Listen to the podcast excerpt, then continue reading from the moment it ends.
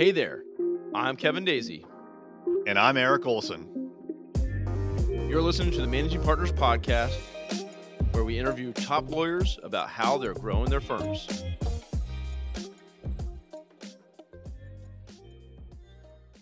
Okay, we are recording. Welcome, everyone. Thank you for tuning in to another live recording of the Managing Partners Podcast. I'm Kevin Daisey, your host, and also the founder of Array Digital. We help law firms fill their pipe their case pipeline with digital marketing. And today I have a really awesome guest, very successful attorney, John Berry. Welcome to the show. Thanks so much for having me, Kevin. Yes, sir. Uh, actually had a friend of mine in high school was named John Barry, and I don't think music was, guy. you look a little more successful than him. But um, so John, yeah, again, thanks for coming on the show. I'm excited to to learn your story and uh, for the audience to kind of learn what you've been able to do. But let's start off by you know hearing your journey, your story. What got you into being an attorney, and uh, you know what's the journey been like to get to where you are today? Some may say I have an e- has an easy path. My father was a trial attorney, a famous trial attorney. Um, he's still licensed and we still pay him, but he doesn't come in the office much. He's in the in he's in his 80s now. But uh, my father was a uh, Vietnam veteran, and in Vietnam, he defended the commander of the Fifth Special Forces in a murder case. Nixon dismissed the case, and uh, that was kind of his first big famous case. He moved to New York City, where he uh, worked with a guy named Henry Rothblatt and was a well-known criminal defense lawyer. And then, for family reasons, he moved back to Nebraska and he started a practice there in, in the 70s. And and so, uh, as he was representing people in high profile cases, whether it was a injury case or a big divorce or a criminal case, he started coming across veterans. And what he noticed was a lot of those veterans had problems. Um, and we called it back then shell shock syndrome. No one had diagnosed post traumatic stress disorder, but there were a lot of veterans that were having issues with divorce or DUI or domestic violence, and it was all related to PTSD. And uh, and so he was helping them get service connected through the VA so they could get treatment, so they could get benefit. And uh, so that was kind of just part of what he did. And I think that you know, my dad always told me, you never get rich being a criminal defense lawyer, nor should you want to be, right? So it wasn't a big practice that he wanted to scale. He just wanted to support and defend the Constitution the same way it was when he took that oath, and he wanted to help veterans. And uh, so a lot of his friends went into big personal injury. Know, they were all advertising the 80s on TV personal injury. But here's the funny thing is he never did any of that advertising. Um, in fact, I was talking to Harlan Schillinger. I don't know if you know the guy, the godfather of legal marketing, right? And he was helping some of my dad's uh, colleagues get on TV in the 80s. But my dad didn't need that because he was a renaissance man. And he, in, in Lincoln, Nebraska, where we're from, he was the drive time Lincoln guy from four to six. The radio show was paying him to be on from four to six. And so it was tremendous marketing for his firm. When you're getting paid to be on the most popular radio show at the most popular time. So he did a great job. Now he was a phenomenal trial lawyer, won a lot of famous cases, uh, you know, tried cases in 24 states, a lawyer's lawyer, but he was a horrible businessman. And so, you know, people, yeah, people tell me, well, you're, yeah, if I, if I would have come in and taken over my dad's firm, I'd be doing really well too. But the truth is that's not how it was. In fact, when I came to the firm, the office manager said, Hey, I just want to let you know, this is your inheritance. We're in debt about 50 grand, you know, and here's all the bills coming in. And, and, you know, my dad, he got huge cases, you know, but he just, I think he was too focused on the case. He was never focused on the business. He had a lot of partners at one point. That partnership dissolved because he wasn't watching what was happening to the money, right? And that created some issues and created some distrust with those other partners. I think that that happens in businesses where if you're not paying attention um, and everybody's mm-hmm. not on the same page, there's going to be distrust. And even, even if everybody's being completely honest and upfront, it's there are going to be problems and everybody has to pay attention to the numbers. And so he really didn't. And that created some tension and you know the, the, partnership dissolved and that was a very fortunate thing for me because then when I came to the firm there were no other equity partners other than my father. So mm-hmm. it gave me a great opportunity. I worked with him for a few years and I, before I I should note that before I went to law school I was an infantry officer in the army and I was in the army for a while. I deferred law school. I got out and then I went you know, after I got out of the army, I went to law school. But the thing was, the army was still paying for my law school, so I stayed in the National Guard. I needed a way to, to pay for it, right? So, so yeah. the army's paying, and then you know, paying for my law school, and then they gave me a company command. Now I'm a company commander. I'm a new lawyer. I mean, I'm exhausted, right? So I'm working, you know, weekends on National Guard stuff. I'm working 60 hour weeks. It's just too much. And I I go to my commander. I said, look, you know, this has been great, but I think at the end of my commitment, you know, I I am done. He said, well, he said, John, sounds like you're pretty busy. I said, I am. He said, I said, I just, I just can't keep doing He says, you don't have to do everything anymore. I said, really? He said, no. You guys are, and this is like 2004. It's like, your company's deploying to Iraq. So don't worry about it. You only have to do one thing. So I deployed to Iraq. And I think one mistake oh, wow. we made is instead of, you know, trying to find replacements and, and continue to grow was we really shrunk down the firm. And then, so then when I came back, we built it back up. And it was a long struggle to build everything back up. If you can imagine leaving a small hmm. practice for 14 months and then coming back and building it all up, rebuilding the marketing. And keep in mind, too, this is 2005, 2006. By the time I left, I was cursing the fact that there were two yellow books, right? And you had to pay for ads in both. And by the time I come back, there's Google AdWords. They're gone. Right? And so there's all sorts of different, you know, now the whole game has changed. And so it took a while to get back on our feet, but the last five years in a row, we've made the Inc. 5000 for fastest growing uh, private companies because uh, we really learned some important lessons. And part of it, a big part of it is culture, right? So we, we're about 100 employees, we're about 40% veterans. Almost our entire leadership team is veterans. So we don't sit around you know, we have great productive meetings. We use EOS, but at these meetings, uh, you know, it's just like a military staff where the staff comes up with a recommendation for the commander, and the commander can either follow the recommendation or not follow it. But if not everybody has to be in agreement, but we will fight violently for our positions in those meetings and how the firm should be run. But once we lose, okay, this is the way the organization is going. We smile, we walk out of the room as friends, as colleagues, and then we go tell our team, hey, we've got great news. This is what's happening, even if it wasn't our position, right? Because we support, we support the team, we support the commander, and that's that's just part of our DNA and it's part of our culture culture. So yeah, so, so yeah, yeah. So that, that's helped us grow. I mean, I think in terms of we've diversified quite a bit. While we have a national veterans law practice, we have we represent thousands of veterans. We have veterans in every state. Locally, we do a lot of criminal defense and PI work, and it's great to have that diversification. Just because uh, you want the diverse talent. It's amazing to me the due process arguments will come up in our VA cases, which is administrative law, right? The Veterans Administration is completely administrative law, but then you get our appellate lawyers from our PI cases or our criminal cases who can weigh in on some of the more complex issues to really give some great ideas to our team. But but overall, I would say the, the real magic has been having a culture where it's said kind of the military camaraderie. People are going, to, we're going to be hard on each other. We're going to push each other, but it's because we respect each other. And, you know, the ultimate, I think there, there is, you know, it's a meritocracy, right? So the ultimate compliment is not necessarily going to be a promotion because everybody knows who the leaders are. You know, the ultimate compliment is when people are following you and they don't have to. Whether that's vertical leadership or lateral leadership, you know, we're, I, the key I think is culture and leadership. And as we invest, we started investing in marketing.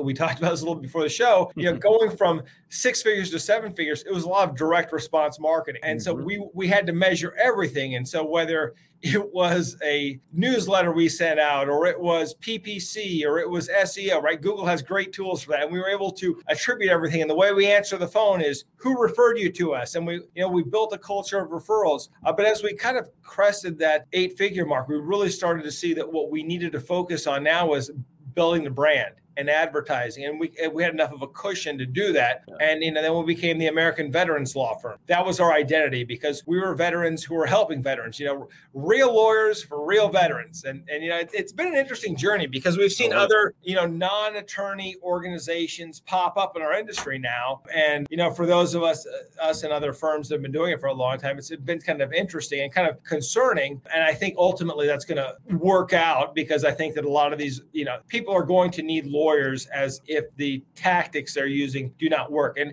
believe me, yeah. in the VA practice, we want the veterans to have all the tactics so they can open their claims, file their claims, appeal the claims. You know, we're there for when they've tried everything and it didn't work, and now we need a lawyer. And the great thing about veterans law is it's a contingency-based practice, at least for us. And so we don't get paid unless the veteran wins, and we get to meet some heroes that way, and that we would never otherwise meet. So it's great. As you know, PI is a little bit different. Criminal's a little bit different than that. But at the end of the day, uh, we've really decided that we want to be a hero to our heroes. And so we're very selective about the clients we take, which I know sounds weird, right? Like, no, no, no. If you're a small firm, you take everybody. You got to bring in the clients. I mean, you know, I had a friend that I had a firm and he said, you know, if a guy comes in my office with $500 in his pocket, he's not leaving with it, right? Like we're taking that case. And I'm like, man, I said, man, that is the worst attitude you can have because all you're going to have is a bunch of unhappy clients at the end of it. You know, if you're taking everybody and you're not being specific. I mean, it's better to have less good clients, you know, who are aligned with your mission and your core values than it is to have everybody. And I've, you know, I've seen that mistake 100%. happen time and time again where attorneys, yeah, and we've hired attorneys from other firms and with that same mindset. And they've got too many clients, they're getting a ton of complaints, things are falling apart for them. it's because they weren't selective, you know, about who they were. I, it, and who they were taking. And I think not being selective about who you are, like what are your core values and how is that present in your marketing? And if it's not present in your marketing, then how are you know your prospective clients aren't going to see that, and then you're going to be stuck with whoever sees your message and comes in. And I think your conversion rates are going to be lower, but also um, you know your client satisfaction is going to be a lot lower. And and so for us, it really has been a game of let's figure out our core values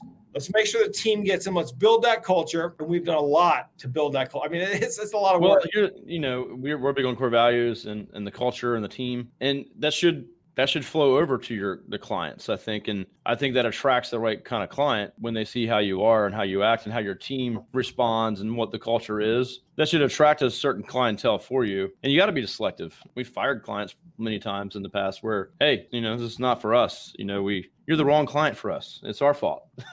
it was us, not you. So you, you have to be able to do that in business. So I, love everything you had to say. We're I think we're very similar in, in those aspects. EOS, amazing. Traction, the book Traction, we follow that to a T. You got to have systems in place. You have to have those things in place to, to really grow. This is your website too. You mentioned this before. So ptsdlawyers.com. So people can check that out. So yeah, take a look at the website. I love what you're doing with veterans. So I'm in Virginia, Norfolk. Uh, we have the Navy SEALs here. We have uh, the biggest Navy base in the country. Um, so I'm very familiar and know lots of veterans myself. So good on you guys for doing that kind of work and, and hiring veterans as well. Uh, that's a big thing in our area for companies to uh, get some of these guys, especially like your your Navy SEALs and special warfare guys, trying to get them into positions that we have a lot of like training programs around here and and getting them into all kinds of different jobs. That's interesting. So yeah, thanks for sharing that. Hey there, this is Eric J. Olson, the CEO of Array Law. If you're ready to work with a world class digital marketing company, reach out. You can find us online at arraylaw.com or call us at any time 757 333 3021. You said around 100, 100 uh, folks full time? Yes. Okay, cool. So, I mean, tell us too, like when you get to past 20, 30, 40, 50 people, you know, managing the culture and, and making the right hires and kind of controlling everything. I mean, share with us a little bit about how that process has been like and what maybe what changes you've had to make uh, along the way. Sure. So like I said, my, my friend you know would, would take any case that came in the door, right? yeah. I mean, the problem was he took any case to come in the door. He didn't want to hire people. And when he did hire people, he hired them cheap. And then what would happen is he would get, you know, bad team players and the, you know, and it's just a different philosophy. Whereas with us, yeah. we want to hire the absolute best people. And the real secret is that if you hire someone really good, good people hang out with good people, right? You're the sum of the five people you hang out with. So like, other uh, ones. yeah, yeah, and, and and the bad ones hang out with bad ones. But I can tell you one of the best decisions I made, and this was a very difficult decision. But the uh, the best criminal defense lawyer in the state of Nebraska is my wife, Mallory Hughes. And it was interesting. Once I hired her, though, you know, I was like, I don't want to hire my wife. You know, it's I don't want to. But our lifestyles were so similar. We're both just type A, you know, and she's an obsessive. I'm an obsessive. Like we're obsessed about winning. So I hired her, and then all of a sudden, all this talent came with her everybody was knocking on our door, right? Like, wait a minute, you've got Mallory? Oh my, hey, I want to be on this team, right? And yeah, so I think awesome? you hire the best people, and we've and even at our, the staff level, we've hired some great veterans who you know have brought on other veterans, and it's like, wait a minute, I know that guy he was in my unit, or we were at the uh, Silkies hike, which is a thing the Irreverent Warriors do for uh, PTSD and suicide awareness. And so they have their great people have their own sources, right? Of, of not only referrals, but potential employees. A guy named Bob Burg wrote a book called Endless Referrals. And he said, everybody, this is before social media when he wrote it, he said, everybody has like 200 people that they're close enough to that they can refer business to, right? And I, and I know that we all, as lawyers, we all know at least one person every year who gets in a car wreck one person who gets arrested and one person who gets divorced, right? Now, we may not handle all those practice areas. I mean, we'll do the criminal, we'll do the injury, uh, the car accident, but we won't do the divorce, but we can refer that out. And, uh, and I think even our referral yeah. partners, right? We want to refer to people who have great networks because great people generally have great networks. And you hear that saying all the time your network is your net worth. And I think it's a little bit backwards because really, if you're a great person, you're going to have a good network and uh, you're going to have those people around. So we love to hire people that are just force multipliers. As soon as we hire that great person, it seems like, you know, the recruiting becomes a lot easier because if they're if they're great in their community, people know it and they've got five great friends and if, if we provide a great culture and we're paying well then hey here's an opportunity and great people want to be together and it's really no different than the military. I mean i think we loved about the military was showing up every day with a, a team of champions. So that's what i try to bring back is that feeling i had when i was a new second lieutenant showing up as an infantry platoon leader and my platoon was the best platoon in the battalion and i'd show up for pt at 5.30 my non-commissioned officers have been there since 5 and you know every day they just pushed me and we pushed each each other. We wanted to be the best. And uh, when you can bring that to an organization, it is awesome and it's infectious. The same way whining and complaining and tiny heart syndrome is infectious, like cancer, it destroys your company. When you have awesome people that are just highly energized and motivated and great people, it works well. And the downside is, yeah, you got to say no. There's a lot of clients we have to say no to. There's a lot of potentially good employees that just don't fit our mold, don't fit our culture, don't make our standards.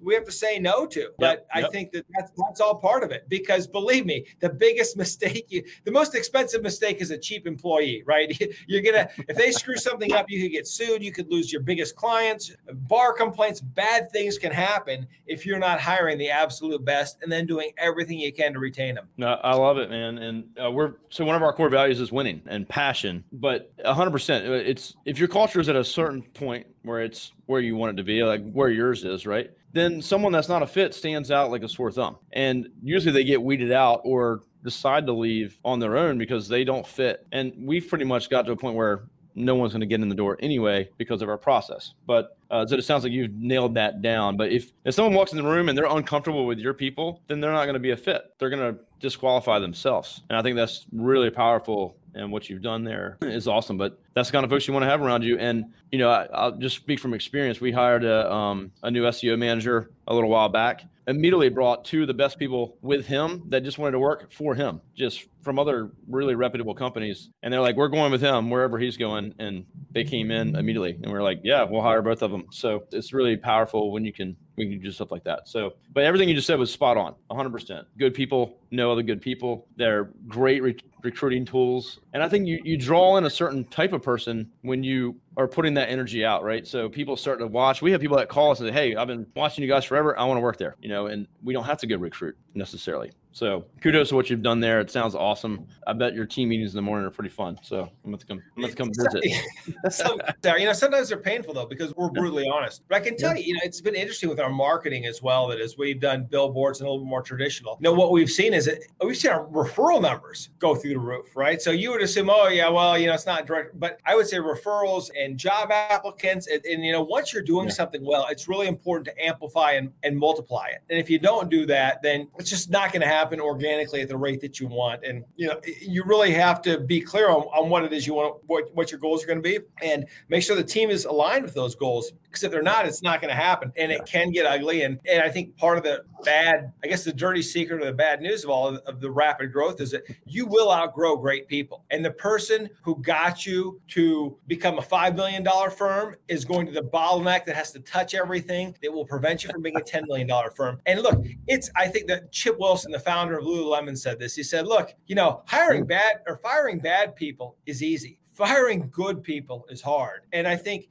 at some point you have to come to the realization that if you don't have a good growth plan, you're the people who are your best players today will be preventing you from growing tomorrow. Or you may, even worse, you may be doing them a disservice by keeping them on the team because you're stunning their growth. And so, you know, we have a great alumni program when people, it used to be, you know, when we were smaller, if someone left, I'd be like, oh man, I can't believe they left. Like they're so yeah. unloyal to us. Now I realize, like, if they left, it's on me but I've also had some really good team players that I've had to have that difficult conversation with myself and them. It's like, like especially yeah. mar- like in-house marketing, right? It's like, look, you're a superstar and you're right out of college and you have grown so much since you've been here. You're not our next CMO you don't have that mid-level experience and we yeah. can't give you that here. So i love you. You're great. Your performance is i'm set you free.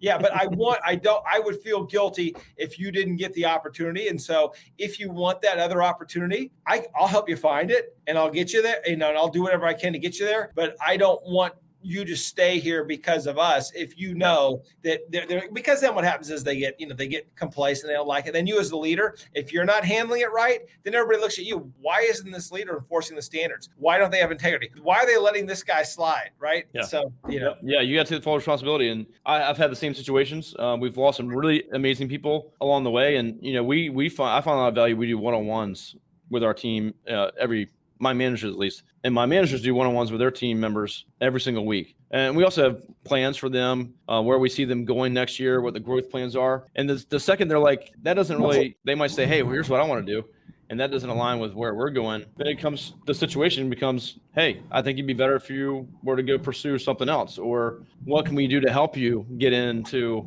a position somewhere that you want to? And, and we've had some go off and start their own businesses, and we knew that they were going to start their own business, and we were told by some people when we did like the uh, the cultural index, hey, these people are going to be hard to keep here. They're going to want to run their own business, and sure enough, they go off and that we're still good friends. No hard feelings. They're running their own companies now. So it's decisions got to make, but you're completely right. And I think the challenging part is when you're growing and you know that person's not going to be able to take you, but you love them to death. They've been here. And what do you do? Do you demote them or do you have someone higher over top them or is it just time for them to go? So yeah, there's no easy answer. Demotions usually don't sit well with the uh, with the rest of the organization. If they're yeah. you know, it's kind of like that hate and discontent, right? Just starts can catch fire, and you just you don't want that in your organization. But yeah, I think you have that moral obligation to grow your people and grow your team. And I, I once I was talking to a veteran that owned uh, well, said, this is a billion dollar company, and he just said, John, for what you guys are doing for the Constitution for our veterans, he's like,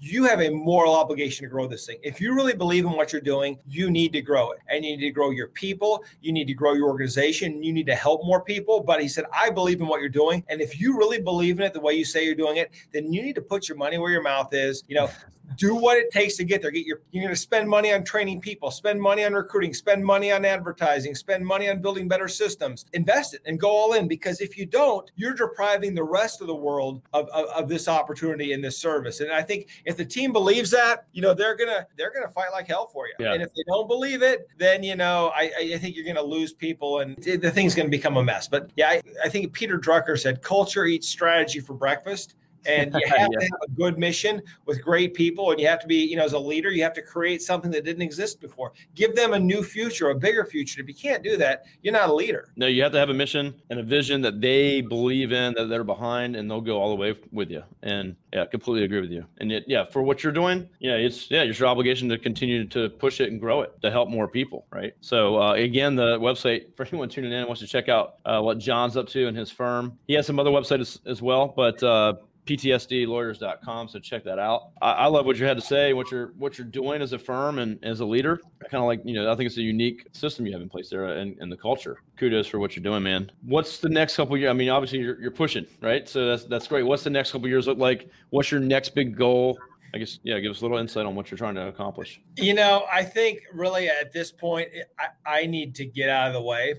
so, I mean, we really, uh, we really went hard for about the last year. There was a guy, uh, uh, his name was uh, Daniel Alarik, a former uh, drill sergeant who started a company called Grunt Style. And so um, he he was the founder of that company. Yeah, yeah, yeah. Um, I'm familiar with that. Yeah. Last year we hired him as a you know, so I hired him kind of as a consultant, and then I realized the real flaw with a lot of consultants is like they'll tell you what to do, but they won't help you implement. So we brought him on a long-term consulting basis to help us implement some of those things. And so I really kind of you know, we really ramped up a lot of things. You know, we got a bunch of different uh, software systems in, and then we hired a, a, uh, chief operating officer who comes from an AmLaw 50 firm. So it's kind of like we grew up and uh, real quick. I forced a lot, yeah, a lot of change. And so, you know, I, I, fear we're not as agile as we used to be, but I can tell you from me, you know, like I said, you have to be very tactical when you're trying to get to six and seven figures. By the time you hit eight figures, you got to be more strategic. And the problem is I grew up tactical to survive, right? So now as I, de- as I develop as a leader of the organization, I need to become more strategic. And I get really frustrated when I come to meetings and I know the tactics and they're not being executed. They're not being executed to standard. And it, look, it doesn't mean we're not doing well, but for me, like I said, I'm an obsessive, right? I'm a, I want to, you know,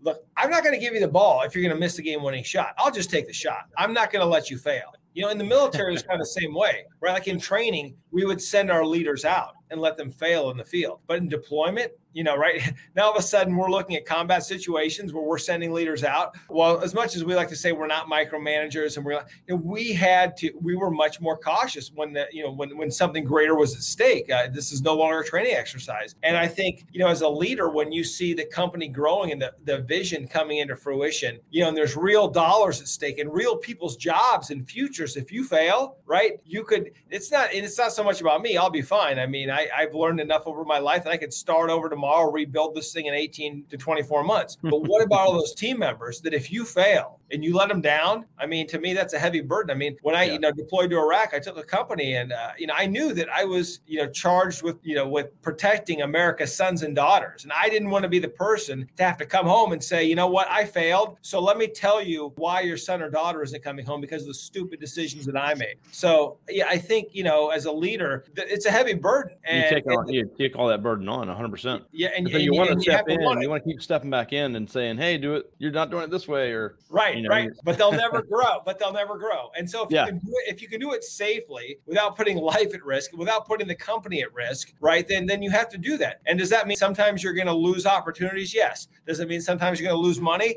Yes, but the, that's the price of developing leaders. And the only way you can grow exponentially is to develop those leaders. So you have to make a decision and you have to decide, am I willing to pay the price? And the price may be hundreds of thousands, if not millions of dollars to develop your people. And you're going to make a lot of mistakes. They're going to make mistakes. And those mistakes are going to be costly. But yeah. uh, as long as you can survive to fight another day and they learn from it, you're going to grow. Yeah, 100%. I love it. Yeah. And it's difficult to do. And, you know, I think it's sometimes it's, you know, if you look at some of the folks you have, it, you know, for me, I know when it's like a new person that comes on the team, but it's, you know, when at some point you're looking at what their performance is, it's either, you know, are we coaching them up or are you coaching them out? And right. Sometimes you got to make those swift decisions too. But yeah, sometimes it's hard to be like, okay, I know exactly what they need to do, but I need to let them figure it out and make their own decision. And hopefully they've learned enough from me to to do the right thing. And you got to step back. yeah, that's where I struggle. Coaching. You got to right? step back and be like, oh, yeah.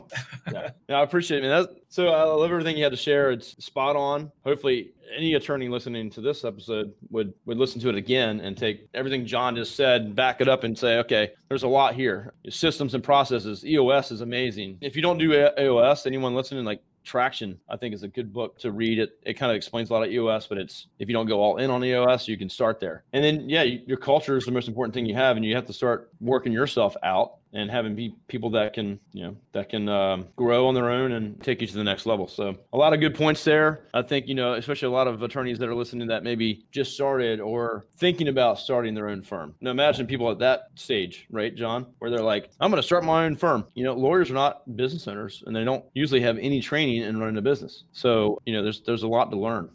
Yeah, you know, a good friend of mine, former Marine, uh, I met him at Trial Lawyers College. Uh, he was actually from Omaha, and uh, he just left big law in D.C. to go to a small practice in Colorado, where he's kind of the, I think it's his father's practice, only a couple of attorneys, but now he's got to figure out how to do everything and uh, you know it's and i'm talking to him i'm realizing like the advice i'm giving him right now is probably the worst advice because i'm going to tell him things that are good for me now not, yeah, but but are not going to be good for him. They would have been good for me maybe 10 years ago and i think that's you know i think peer groups are important. Coaches are important. I think that finding people who are kind of in that group with the want to get to where you want to get that's great. I mean i was in a vistage group it was a great yeah, group led by a phenomenal leader. One of the challenges in the group was and we had everything from six figure to nine figure companies, but that some people really wanted to grow like, you know, 30, 40, 50% a year. And then, you know, year after year. And then there were people there that were like happy to for one to 2% growth. And that's lifestyle. Yeah.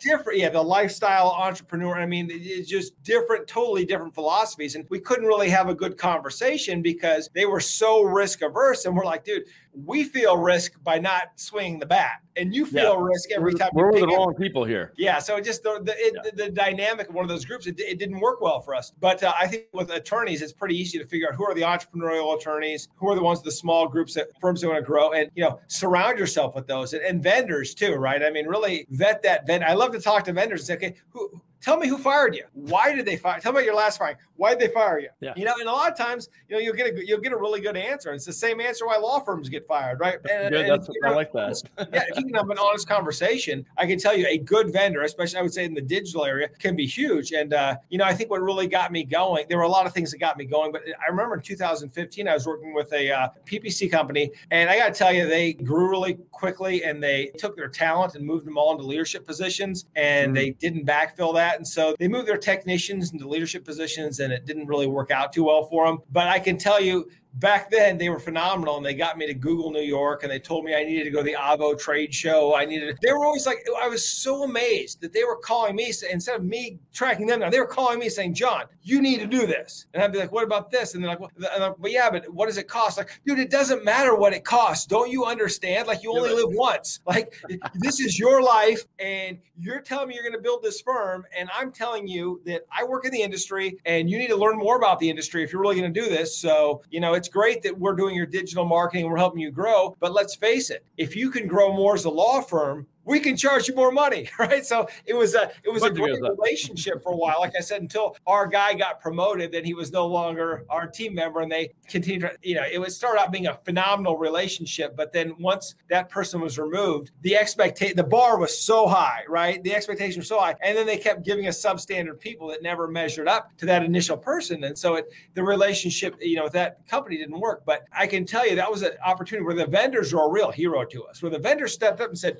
"John." You know, you need to open your eyes and see what else is in the industry. You know, are you doing? well, I appreciate that story, being you know, a digital marketing agency and, and wanting to know what we can do better for our clients. And that's a good story there. Yeah. Hey, tell us what to do. A lot of times, what you guys don't get, Kevin, is you know the industry better than us. And I think it's being bold enough to say and having the courage to say, look, we're doing this. This is where you are. Tell me where you want to be. Let's talk about your goals. And you may even say, Kevin, you may even say, we're doing all this digital stuff. It's great, man. But you know, I'd like you to put a little bit of money in social. And you're like, I have no vested interest in this, or what, or whatever it is.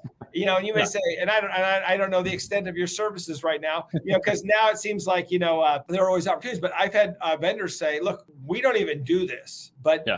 I think you should do this because you know, and, and look, I think that a lot of marketer uh, marketing companies or, or, companies that are providing services to law firms should have an ascension model, right? Where you have the, the bronze, silver, gold, because you know, obviously, Kevin, you know, from your the six figure firms that you're helping to the nine figure firms, they have different needs, and the cost is going to be different. I mean, it just has to be, and so, and they have different expectations, and so, you know, if you're moving them up, and they're like, you know, I trust Kevin because at the end, of the, he's telling me to do stuff that he's not even making any money off of, but he tells me to do it. I do it. I'm making money off of it. So, you know, the guy is definitely interested in my success. And sometimes, too, you know, I, I, imagine, Kevin, you have to have that difficult conversation where the attorney's in love with their brand or some of their marketing. You're like, dude, this sucks. Like, get out of that. You're inauthentic. It's horrible. Try this, you know, and, and, look, we have the reality is as, as, attorneys, we've got to trust you, man. I mean, you know, we we have to trust you, especially on the digital side, because that's where the future has been for the past 10 years. And, it, it, just continues to grow. And if we can't, you know, you have to have somebody you can trust and someone who's going to step in and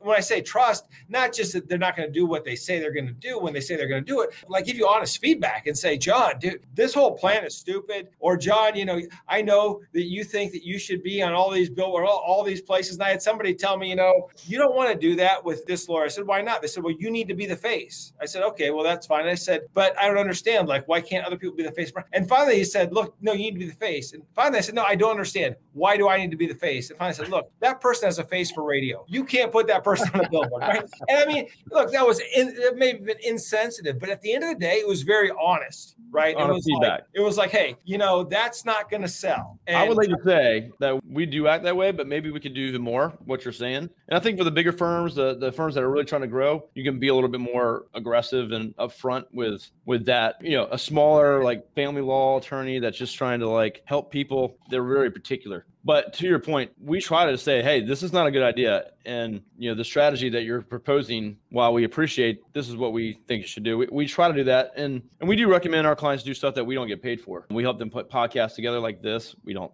do that as a service. But I like what you're saying because I think there's probably a lot more that we could do to push even harder because we know it works. We know what they should be doing. And sometimes we probably think it. I should probably tell my team, hey, if you're thinking it, tell them. Like let's not hide anything, you know. So I, that is a really good point and um, you know where we stand. We want to help our clients, and if they grow, we grow. So yeah, good. And point. of course, then then uh, you get the success. That's then they, hear they can refer attorney. people to you. Once they say, "Hey, Kevin's the expert in digital marketing," and then he he hooked me up with this guy who helped me shoot these amazing commercials. Kevin actually, the digital was good enough that I made enough money from market, you know, from working with with Kevin and Array Digital that that I was able to afford some traditional and now I'm using traditional and digital and I'm growing like crazy. But I never would have made the leap had Kevin not made me an array digital made me successful at this level to help me get to the next level. And that's just like I said that's the reality. And so I think like I said Yeah. vendors are some of our best allies. In fact we have a vendor day once a year where we'll give like a vendor of the year award you know give them Oh, a cool. nice plaque and say cool thanks. And by the way here's the deal. We want vendors who fit into our core values and our mission statement and respect what we do. And you know we want you know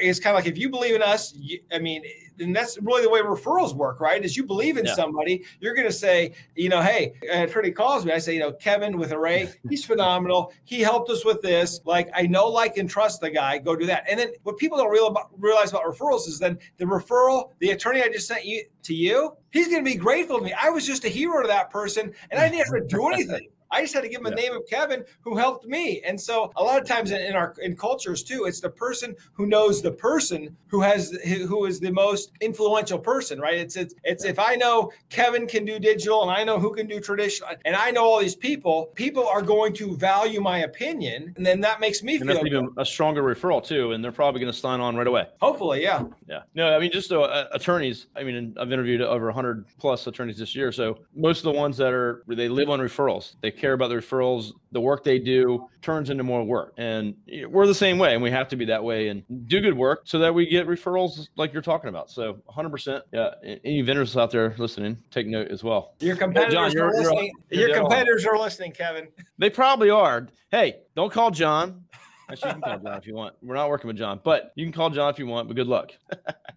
no, we we actually had Scorpion. If you're listening, Scorpion. Uh, we met a bunch of Scorpion at a show, and we watch your all's podcast, and we call your guest, and this guy was telling us everything. So Wow. Yeah. Well, you know, and, that, and that- a three hundred million dollar company. You know. Yeah, well, and they've got people. Yeah, they got people to do that, and that's great. And I mean, at, the end of the day, though, too, you know, I've learned this the hard way too. I mean, I, you know, and I, like I said, hey, people tell you go with the biggest. a- You know, it's a weird thing because if you're small, just about anybody can help you. But as you grow, you need a- an organization to grow along with you. And you know, I, I was told to go to these large national agencies, and you know, after paying a lot of money, I was blown away by the lack of results and talent. And I was like, what? And they just didn't get our brand. And they, well, we got this great process and we've got all these great people from all over. But they seemed to be too concerned about, they, they were just so egotistical that they, they were not analytical. And they really did, you know, I was just kind of disappointed. So it's, it's very, I think it's very tough for lawyers. So when you're starting off, look, Yeah. anybody can help you. But as you grow, you have to find that right partner.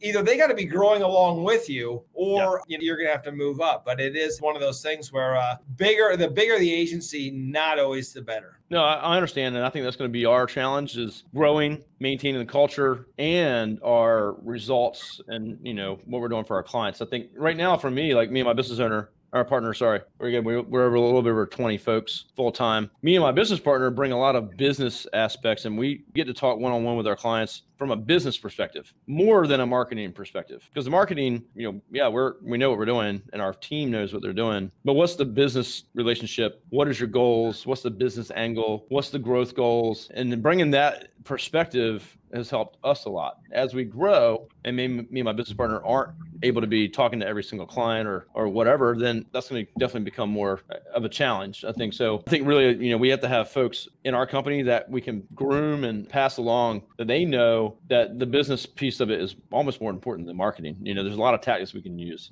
Um, our people are smart, but it's got to come back to the business, what the business is doing, what the goals are, and if we understand it. Yeah, and if you know, I mean, the, all marketing does is amplify what you're doing, right? So if you're doing a great job, then it's time to market. If you suck, don't market. Fix yourself, and then go market. Yeah, absolutely. And you know, we've had, and I can. So back a few years ago, it's a long story, but we had a, a brief opportunity to bring my brother on, who has a systems degree from Stanford, an MBA from UCLA. He's worked at Fortune 500 companies and some startups in California, and we were, you know, we were working with a digital company, and uh, they were giving us answers, and we didn't like the answers, and we dug in, and you know, they lied to us. I mean, there's no, you know, No way around it. You know, and sometimes it what sometimes there's a case where the salesperson, the technician are not on the same page, and you know that's kind of an honest mistake. But this was one where he got down to the nitty gritty with the technician, and the technician was just making stuff up. And keep this is a you know, my brother scored a 36 on his ACT. Okay, this is not a dime. I said a systems degree from Stanford. He knows, and he just you know, he's just like, look. And then he went back and showed me, okay, you lied to me. Let me show you everything. And you know, and that team member pled for that company pled ignorance. And I and, he, and I said, man, I don't know. I don't know what's worse. Either you lied to us or you don't even know your profession. I don't know. But this isn't this relationship's not going to work. Yeah, yeah, that's not good. And you know, sometimes salespeople they can be a little bit. They want to tell you the best thing and the, they want to make everything perfect and and whatever. And and based on what you've been saying too, like technicians and and talk about technicians being promoted into roles and now they're not doing the work. A, a good book for everyone is E Myth. E is a really good book, but it's all about the entrepreneur, the manager, and the technician. And when you first start, you're you're really the technician, like you're a lawyer, attorney, and then you have to be able to learn to hire the people in the other places and move up into the entrepreneurship role, uh, which most people don't don't really know how to do. But those technicians, they want to do the job, right? And so if you got good technicians, you got to be careful about moving them up into those other roles and and whatever. But if you have a bad technician, that's just yeah. You, know, you should know that right away. yeah, yeah. Well, if you get so big, if you're that big, it might you know then there's yeah, a problem that's the challenge, right? For good lawyers, if you have good systems in a good firm, you have to be involved enough to develop that technical proficiency and know what right looks like to hire the best people and ensure that they are working at that standard that you want to set. And I think, you know, look, I've got a lot of friends that are non-practicing law firm owners. They're phenomenal at what they do, and uh, you know, and, and and you know, maybe someday I'll reach that status. But as for right now, I really enjoy still trying the cases. And you know, it's I think you can train a lot of people. You can train your intake, you can train your office manager, but you need to develop. Lawyers must be developed. They can't just be trained. They need, you know, there's just they have to be developed, and so it's a different level. And if, and if you don't have somebody there to develop those attorneys, then it's you. And uh, yep. and you know, it's kind of like if you don't have that assistant that's you. And I think that, you know, looking back, one of the smartest things I did was hiring my own executive assistant, right? To plan my travel, to do everything. Like, you know, look, like I, I kind of wore this. Yeah, during a deployment, like when I was in Iraq and I, and my, you know, at the time I had a, my ex-wife now, but we had a four month old daughter. And, you know, I realized like, I don't have to worry about my laundry or my food, filling up my car. Halliburton's taking care of everything, you know, and so we would go out the wire, you know, and you would have to be, you know, ready to go. We were, there was a mission, but, but when you come back in the gate, you know, food was there. There was someone to take care of your laundry. There was, and, and I think, you, you know, what I really got from that experience was, well, wait a minute. I was so able to focus on the mission that yeah. like I loved it. I mean, everyone's like, oh my God, you were deployed for a long time. And I got to focus on my mission. All the distractions in life were gone. I was getting paid no matter what. you know, the, the, government actually, you know, pays, the army pays. You know, I didn't have to worry about doing mowing the lawn, right? Or, or any of that stuff. And so sounds kind of nice.